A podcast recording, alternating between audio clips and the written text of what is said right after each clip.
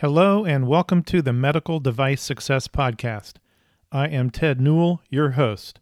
The goal of this podcast is to contribute to your success and, in turn, help you contribute to the success of your medtech company. Thank you so much for spending some time with us today. This is a crazy time to start a podcast with the coronavirus dominating the news. However, there are important things we medical device professionals can be doing in this altered landscape of strategies and tactics for marketing, sales, and operations. So, working in the era of the coronavirus, hopefully a short era, will be the subject of this first season of episodes. Let's get started.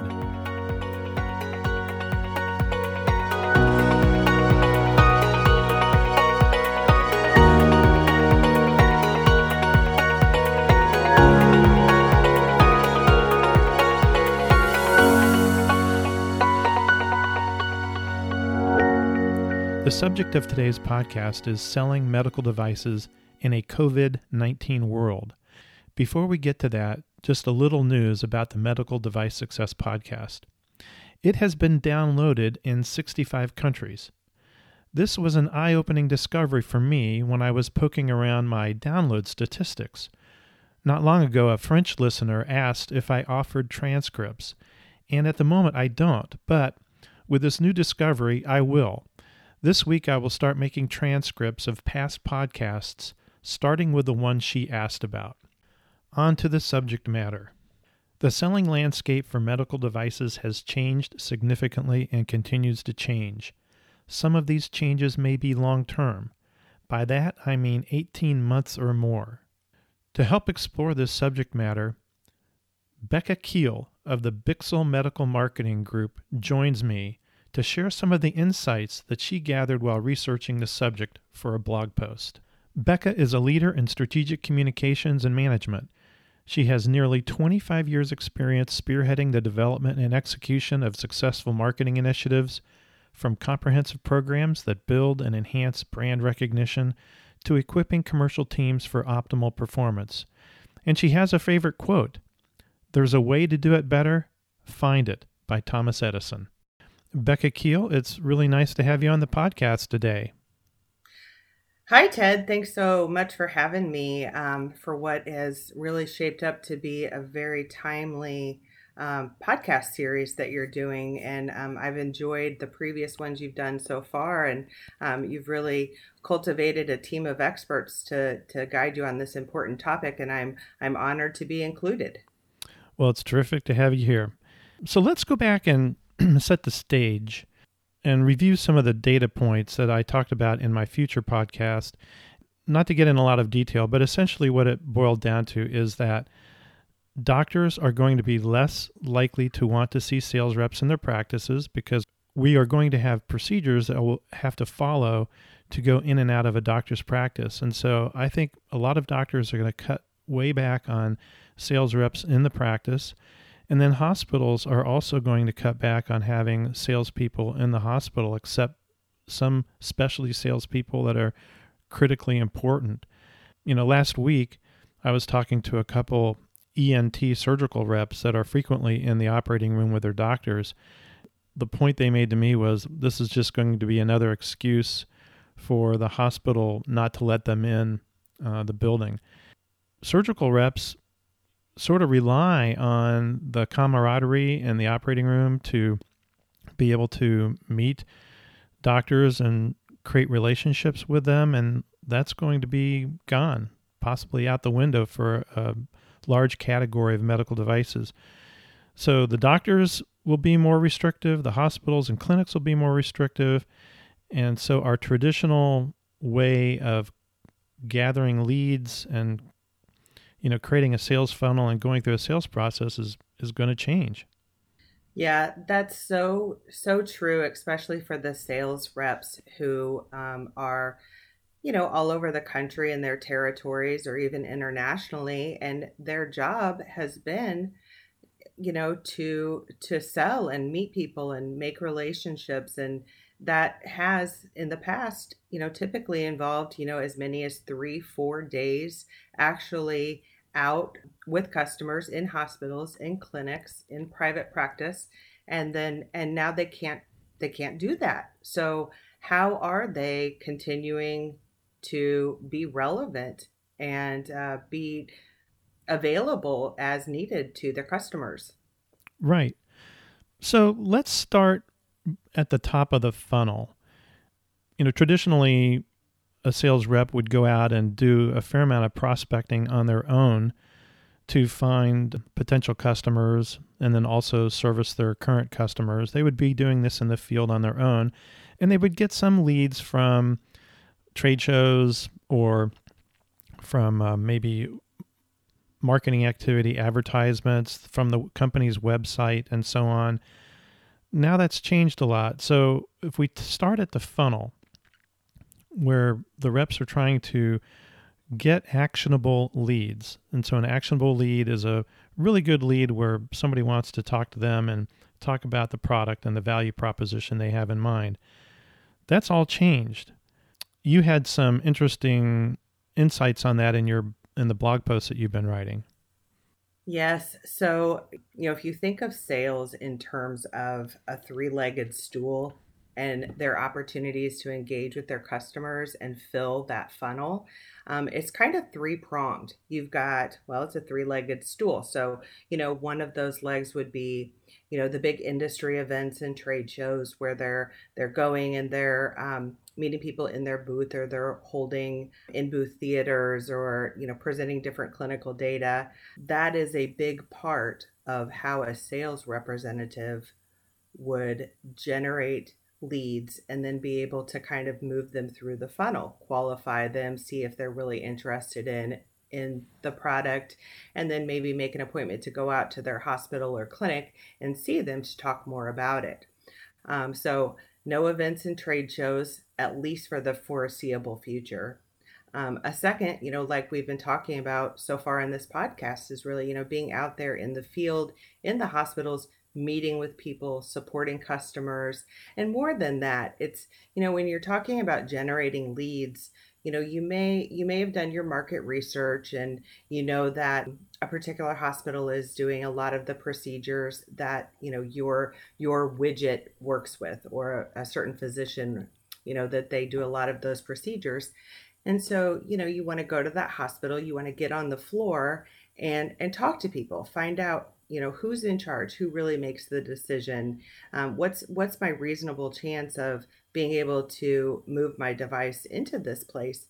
And those those conversations are so important because of not only the verbal exchange of information but the nonverbal as well and the anecdotal things that happen um, on the side of those you know where you get the information about how hard is it to navigate the value analysis committee here or who really makes the decisions? And you know when is your fiscal year end? And you know all of those kinds of things that you would typically just have as you know casual conversations in a hospital when you're prospecting that's that's gone as well. So we're, we're left with what's left and that's the final leg of our stool which is really just the virtual touches that we can make by phone calls or emails or you know using the internet to the fullest ability through webinars and um, you know podcasts like this and you know all of the other platforms that had in the past typically supplemented those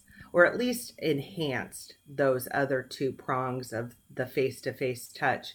And and that's really all that's left. So we need to figure out how can we prop up our stool with two of its legs at least temporarily broken. Right. That's a precarious position. We're trying to sit on a stool with one leg. That's exactly right. It doesn't work very well. So, one thing I thought about, because uh, I'm thinking, well, what can the sales rep do on their own to try to make up for some of this? And then what can um, the company help the sales rep with? And so, one thing I thought about was maybe a more robust manner of using something like LinkedIn to contact prospects.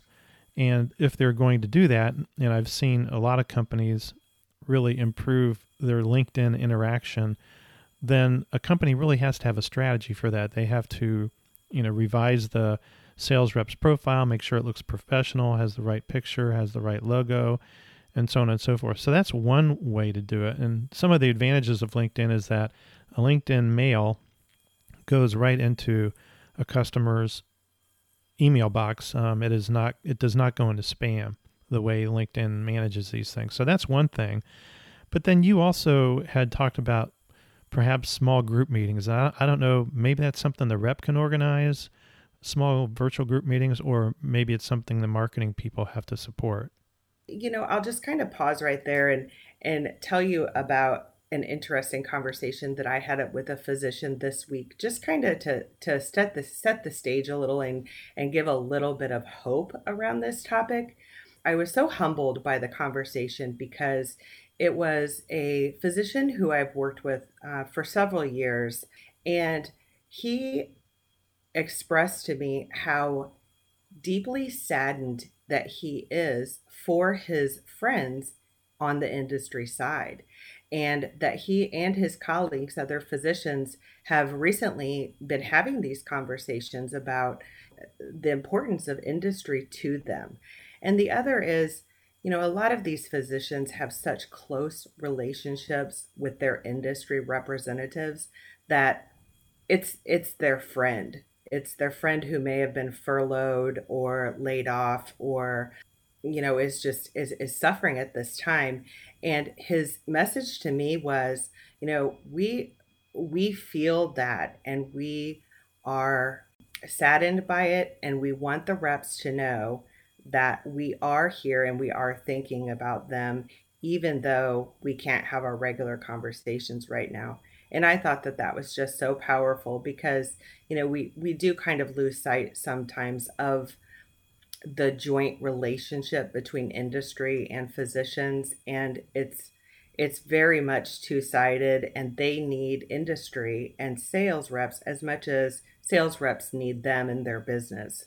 That's a great story because it's true. A lot of these doctors look at their sales reps as consultants and consultant partners and also friends because you're sort of in there in the same boat, making sure that the doctor gets a good outcome, and he knows that. He knows that's what's on your mind as a rep with whatever product you're selling. So I that's a that's a great story, Becca. I'm glad to hear that. And it almost makes me wonder if on the prospecting side, if that means that one opportunity for a sales rep, especially with doctors that he knows well, is to either meet the doctor at the beginning of the day in their practice or at a coffee shop nearby, someplace where he may not uh, be perceived as a threat to the clean environment of the office. There might be some opportunities like that, but still, if you only have one opportunity like that a day, it's not like calling on, you know, five or six or seven practices a day right and and everyone's time is a little bit different right now and we're all trying to figure out what the future landscape is going to be. But you know another thing that they can really do is just embrace embrace this technology and get ahead of it. One of the most critical things that a medical device company can be doing right now and this is where marketing really needs to work with their sales teams to figure out what are the best ways to do this. But just one one thing that is relatively simple but would probably have one of the biggest impacts would be to bring together people virtually in small group settings such as a webinar. Have it be peer led not industry led no one wants to be sold to. So it's really focusing on the clinical aspects. You know, identify one of your key users and invite him to host a webinar on your behalf. So, if you were to invite a small group of physicians to hear um, one of the people that they hold in high regard in their field, you know, the key opinion leaders, the thought leaders, and have them really drive the conversation and keep it to valuable content that's peer driven and very clinically focused. Um, you know, one thing to really keep in mind, and in physicians that I've talked to, they're suffering in a couple of ways. Suffering might be a, a strong word, but two things that they're really missing right now is education. Um, physicians typically love to hear what's new, what's happening in my field. They're they're readers, they're listeners, they're you know they're they're just trying to take it all in um, as readily as they can. And with trade shows and their industry conferences and and other seminars and things where they would typically get their cme credits um, those things are are not happening right now. And so they're a little bit starved for that educational aspect. The other thing that they're really missing is the peer interaction with um, their colleagues in the field from across the country. So that to the extent that you can combine those two things and bring people together to have peer driven education that gives them an opportunity to learn and interact with each other um, that's that's just gold and and so simple um, to do and replicate you know don't don't make it a one shot deal set it up for biweekly or or monthly and really create demand. I think that's a great idea and i like the idea of putting it on a schedule maybe getting one or two key opinion leaders to commit to one or two nights a week um, or afternoons whatever the most convenient time is. And if the rep can be the one that moderates it in a professional way with five or six doctors attending I think it will really make the rep look good. It'll make them look professional and strong and in control, and it'll it'll help continue to build the rapport and their reputation in the eyes of these doctors. I couldn't agree more. Of course, the next thing that maybe the marketing department thinks about or the sales department thinks about is the honorariums they would have to pay these key opinion leaders to participate in these calls. Just remember that trade shows have been canceled and they are expensive, and the money that has been saved in travel, rooms, meals, exhibit space, drayage fees, and so on, that can be easily applied to this effort, and you can get a good return on it. Okay, so in the lead development area, we've talked about the change in prospecting. You know, perhaps something somebody could use would be LinkedIn um, they could do small group virtual meetings with a local key opinion leader in attendance to present valuable peer data to the doctors. It's doctor to doctor, which everybody likes and is typically very powerful. Um, we've also talked, well, one thing we haven't talked about, excuse me, one thing that we have not talked about is the potential of larger webinars for on um, subject matter that's important to the product in mind. And I've seen a lot of companies ramping up the webinar schedules right now, in especially in ophthalmology. They're offering them left and right, um, and people register for the webinar. And if somebody registers, well, then you have all their information and you have an actionable lead that you can follow up on. So, larger webinars are also an opportunity for a medical device company, and even for small to medium sized companies, webinars are not that expensive, especially in comparison to trade show activities. So it's something you can budget. Absolutely. And by the time you figure in travel and um, you know hotel costs and if you're having a, a smaller say a users group meeting or something you're paying an honorarium for those physicians to attend anyway plus you're pay, paying for their travel your staff travel your food and beverage minimums. I mean, all of those things that go into holding an on site meeting. So there's definitely some money there to repurpose. So we had um, a situation where a client of ours was planning for a medical advisory board meeting. And while this isn't directly related to sales, it's all kind of relative. It's all it's all commercialization. And the medical advisory board meeting, it was their inaugural one. It's a startup company going um, you know launching their their assay this year. They were supposed to have their big coming out at the large trade show for the industry in the spring and of course those things aren't happening.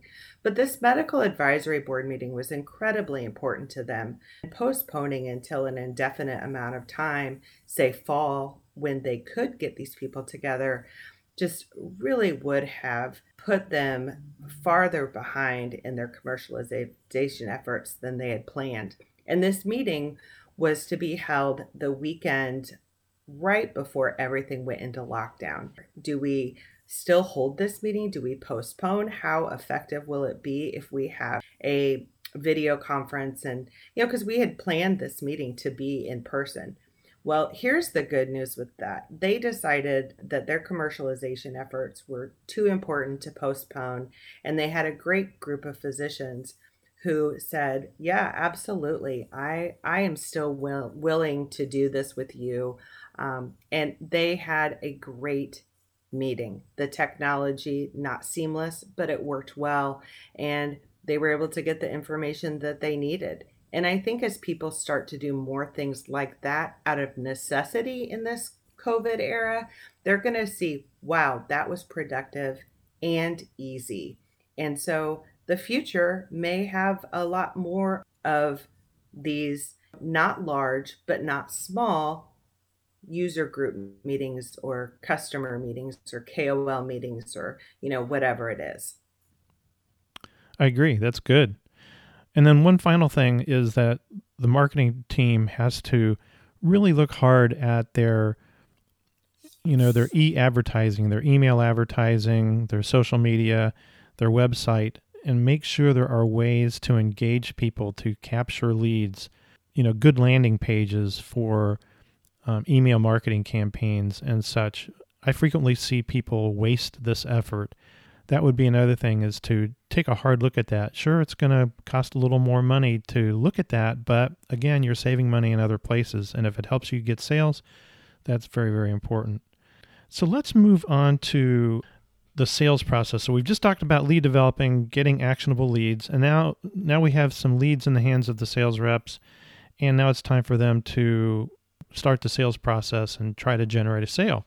The traditional sales process is typically anywhere from five to eight steps, depending on your company and what you do and the kind of product you have. And some are very simple sales processes, and some are very complicated. But sort of boils down to prospecting, preparation, a first meeting, a solution presentation, and part of that might be a product demonstration that's hands-on. We've always, we a lot of us have done those in doctors' practices. Then you have to handle the objections, reinforce the solution that you offered, and then gain agreement. And finally, you want to close, and then you have to follow up after the closing. So that would be your traditional, uh, typical sales process that's going to be, you know, changed, you know, depending on the product that you have. Now we have the COVID sales process where we have significantly reduced face to face time and personal interaction, and it really puts the sales reps at a disadvantage. We've talked a little bit about prospecting, how we're going to correct for that by getting, you know, leads at the beginning of the funnel. We just spent some time on that. Now we got to get into preparation and interaction and contact with a customer. Becca, what do you think about a couple of these next steps in the sales process? You know, the preparation for the call, uh, setting the the call or the virtual call up and, and the virtual meeting? Well, the good news is is that there's a lot of infrastructure already in place. This is where marketing teams really need to step up and sales teams should work with your marketing departments to figure out what you need and how you can deliver it in a virtual environment. It's really a time of where you have such opportunity to create demand generation and the extent to which a marketing team can put together an integrated online presence that a salesperson can pull from, I would really look to marketing departments to beef up their virtual and digital infrastructure so that salespeople can pull down the things that they need. And what do I mean by that? So, one of the things that we were talking about earlier was having webinars in place of, you know, those smaller group meetings and replicating those. So, one of the things that's wonderful about a digital plat- platform is your ability to be able to capture those and repurpose them. So, if it were me and I just got done holding a user group meeting where we had such a robust discussion and you know what one of the things that I might do would be to republish that, you know, as it is as a on demand replay webinar where people can hear the content and discussion. I like okay. that. I, I like that idea because that could be something a rep would s- send out to a doctor via email as he's trying to engage this doctor in a one-on-one virtual pr- presentation and as part of the sales process, he could say something like, "I know you were busy the other day and couldn't attend this program, but here's a recording of it, and I thought you'd be interested." And now he's he's presented something of value to the doctor. The doctor can review it. The rep can follow up and then see if he can close the doctor at least on getting a virtual presentation, a, a one-on-one virtual presentation. Yeah, that's exactly right. There's such an opportunity to be able to show up in someone's inbox with such robust content right now that you've repurposed into a digital platform. You know, the webinar is one example. Another is if you had, um, so, you know, something that you might have typically discussed in person or presented on a piece of paper and left behind. Take, for example, a case study, you know, a, a great case that you had with wonderful patient outcomes and and here was the patient here was how we presented and this is what we were able to do and and turn that into something like a podcast, just like this, where someone can, instead of sitting down and reading it, they can listen to it. Uh, that's a really great idea, Becca, because a lot of people tend not to want to read stuff, sit and read, but they'll listen. They'll listen to a podcast or they'll watch a video. You could put a white paper on video or put it in a podcast. I think that's a terrific idea of a different type of material or collateral that a sales rep could utilize in engaging um, a doctor or some other kind of specialist. Another thing that came across my email the other day was somebody sent me an email with a video clip in it to get my attention. And there it was, the face of the individual with this video clip and the little arrow. So you know that, oh, if I click on that arrow, this little video is going to come alive. And if I know who that individual is, so let's say it's one of these sales reps that has a reasonably decent reputation with the customers in his area and the prospects in his area, and they get this little video clip, as opposed to a dry little email, and it just has to be 10 or 12 or 15 seconds. And they, the doctor clicks on that, and the sales rep says, Hey, Dr. Jones, this is Mark. Great to see you. I was wondering if you would have time to talk to me in the next couple days about ABC product because we've we've changed a couple things that I think you'll find interesting. And now it's just so engaging. There's actual person there as opposed to print on a computer screen. And I just thought it was a great idea. I mentioned it to a um, a, an orthopedic rep uh, this week that called me asking for advice, and I told him about this clip, and he just thought that was the greatest thing since sliced bread, and he's going to be doing it. Well, and eh, I, you know, I don't want to speak for you, but having a video come through your inbox as opposed to text, it probably piqued your interest. Oh and yeah. You, oh yeah. You were curious and wanted to hear what he had to say because that is such a novel approach. Not that videos are, but certainly embedded in an email where you would have someone talking to you and communicating what they would have said in an email you know, and, and also back to the concept of the video clip, you know, when we're talking about the preparation stage of the sales process and the, you know, the, the needs assessment, which would be a virtual meeting to understand the needs of the customer or the prospect, you always have to be sensitive in this particular time. And you can judge it as you go on, but the video clip could start out with, you know, Dr. Jones, I was hoping that um, that you and your loved ones and your colleagues are all healthy but I had this that I wanted to communicate to you. So start out always by asking how they're doing and if you have a virtual meeting, if when you progress to the virtual meeting with the doctor, be sensitive. Always start asking them how they're doing. And then also you could ask them, is there anything I can do for you or our company can do for you? Just start like that. Just a really empathetic introduction to the conversation before you dive into your virtual slide presentation. That is so true. You know, being mindful of the fact that even if it's not a specialty that's necessarily overly busy on the front lines right now. You know, I'm not talking about internal medicine or emergency care or anything like that. I'm talking about orthopedics, gastroenterology, you know, some of the other industries that might be a little bit slower right now it is a great time to reach out to them um, and engage because they may have extra time on their hands and be more receptive to talking to you. Absolutely. So, okay, let's say we've got our virtual meeting set up uh, where we want to do our needs assessment and understand if our product has a value proposition that's interesting to the doctor. So, we connect virtually, and I just encourage people to use a platform that is really good for presenting slides, videos, and or sharing documentation.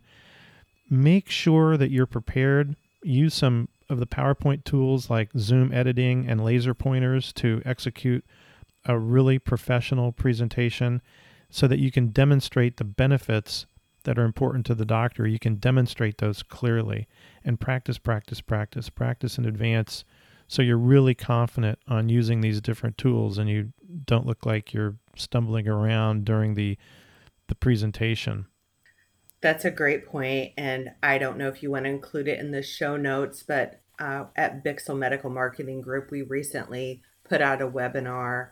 I think it's actually going live today. The art of hosting virtual meetings that gives some tips and tricks, but really giving you some context around you know who to invite what should your content be how can you make it slick and professional and what other pre during and post meeting considerations do you need to make?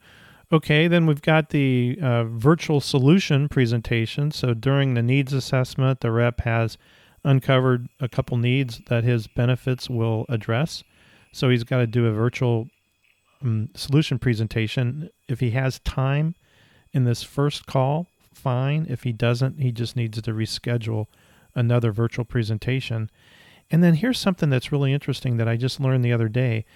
Depending on the kind of product you have, you could actually do a, a product demonstration online. And maybe it's a, a video, or if it's something where you want to give the doctor or the technician control, there is some software that allows you to do that, where they can actually take control of of the computer of the device and actually do run the device a little bit.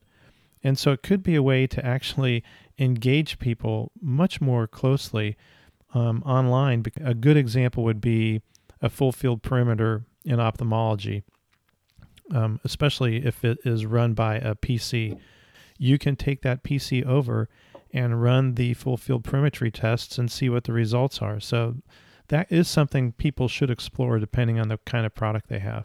Um, then the next thing we want to do in the process, of course, we're going to handle the objections virtually. That'll be a conversation.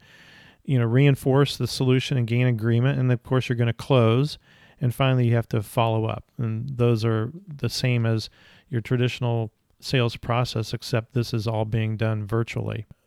One of the things you had talked about was virtual procedure support and that's important because one of the things that we're going to, going to be losing a little bit, maybe a lot, is the ability for a sales representative to go into the hospital or clinic and help provide guidance as to how their product's assembled or how it's used, you know, any kind of coaching that's required. That may go by the wayside for some time, but you uncovered a couple interesting technologies. I did. And I think that the good news is is that there's some good resources out there. Um, it's just taken this emergent situation to pull it to the for- forefront of, you know, if we're not allowed in procedure rooms, how do we do our business? But I do believe that anything you do now to put your infrastructure in place to be able to remotely support procedures will serve you well not only now and in the future. And this is this is a this is a big area for sales reps where they're really feeling that they need to do something and it's it's twofold you know yes a sales representative being in the procedure room you know they may very well have more experience with their widget whatever it may be for that procedure than even the surgeon. And so they're valuable there. And the physicians really recognize their value. So it's not a situation of where reps are trying to push in unwelcomely. There's a real need there in supporting cases, not only from a patient outcome perspective, which is definitely the most important aspect, but from a revenue standpoint for the company and the sales rep as well. So, finding ways to still be able to have those procedures, even if you can't be physically there, is vitally important.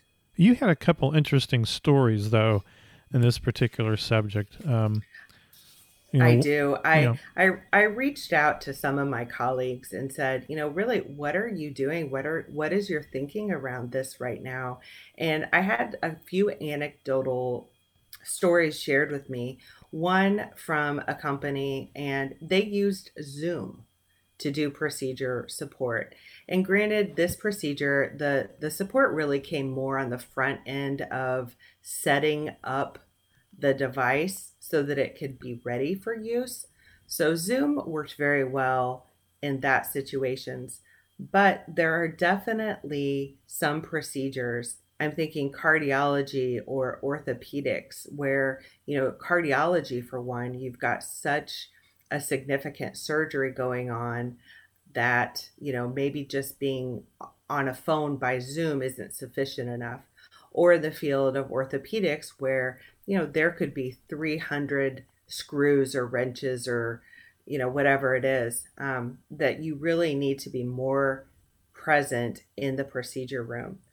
So I, in my research, I uncovered this company called Proximie, and they are both HIPAA and GDPR compliant. This is their business is to provide real-time collaboration from anywhere in the world. And when they started in 2016, it was really for a focus of clinician to clinician collaboration. And it's evolved into a platform where a medical device rep in the United States can actually contribute to a procedure that's happening across the world, which is something that recently happened. A cardiologist in Beirut remotely collaborated with an expert in Copenhagen, and the device that they were using was um, a, a, relatively new device on the market and hadn't had a lot of use by the surgeon. And so he really wanted some support from his medical device industry team. So they were able to patch in as well. What was really effective about this procedure and how they were able to collaborate is that the people who were outside of the procedure room across the world could actually see and hear everything occurring in the procedure room from a surgical view standpoint. So they're they're seeing the heart. And then what they can also do is from their desk they can reach in their hand and point or do annotations on the screen to say, you know, I would cut here, I, you know, what's over here, um, you know, and just really help guide the procedure in a meaningful way. Yeah, that was a really cool technology. And you were kind enough to connect them with me, and we had a really interesting conversation on Monday as uh, to learn more about it. But I think you're absolutely right. It, a technology like this, maybe there's going going to be some competition, but it may give a, a technical surgical sales rep the ability to go into the operating room and provide assistance without really being there, but still provide you know critical assistance and or if a company has a key opinion leader that is going to help proctor one of their customers um, or a new customer, this is a way to do it. Well, and that's such a great point, and I would be remiss if I didn't also mention that one of the things that struck me about this platform is that it's software based and hardware agnostic. So it's a plug and play system that doesn't require a lot of setup um, and very nominal fee. Right, and I think another important thing you said is it's it is video or or system agnostic. So all the Stryker reps out there and Arthrex reps and Zimmer reps that have been selling these video towers in the operating room, this does not replace those. This is actually an adjunct to them. It just plugs right into those programs and allows their videos to be used um, with the Proximie systems. As near as I can tell, in addition to just plugging into what you already have existing, the only thing you may need to obtain would be a second monitor.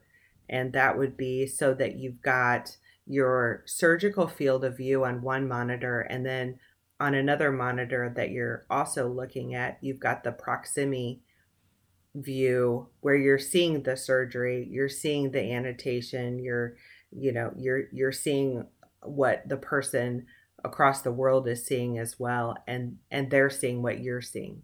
Right, right. Great. So what we have done in this call is we started by you know looking at the current situation we started at the top of the funnel with lead development, talked about the sales process, and then the last thing we talked about, which is sometimes critical to the sales process, is virtual procedure support. So I think we covered a lot of ground today. When I look at the potential for change in best sales practices that might be more virtually oriented, I actually have a little bit of hope here that it can be pulled off, it can be done, everybody will win from it. It won't be easy, but it can be done, and people just have to put the effort in to change their sales process and all the support materials from marketing to help execute this. Yeah, the great news is that a lot of this infrastructure is already in place in even the smallest of organizations. They already have a website. They are probably at least somewhat active on some kind of a social media platform. Um, they may already be doing email marketing or digital newsletters or webinars. Now it's just a matter of really using those things more. And sales should look work with their marketing departments and and do an ex, exploration of you know, what do we have? What do we want to communicate? What are we already using? And how can we leverage that and enhance our content so that it's more applicable, easier to use in a digital platform? Excellent. Well, thanks a lot, Becca, for being here today to work with me on this podcast and to bounce these ideas around. And I really appreciate the work you did in advance as you were preparing this for the um, Bixel Medical Marketing Group. So um, look forward to having you back someday on the show. I would love to come back, and I look forward to listening to your upcoming podcasts. Well, that conversation should certainly give us a lot to think about. And as you know, every week we have an immediate impact idea. Today's immediate impact idea is for you to take a hard look at your sales process and determine how it can be converted into a virtual digital process, and then determine the materials and tools you will need to support that virtual process. If you like this podcast, please recommend it, rate it, and always feel free to ask questions and or make comments. Now go win your week.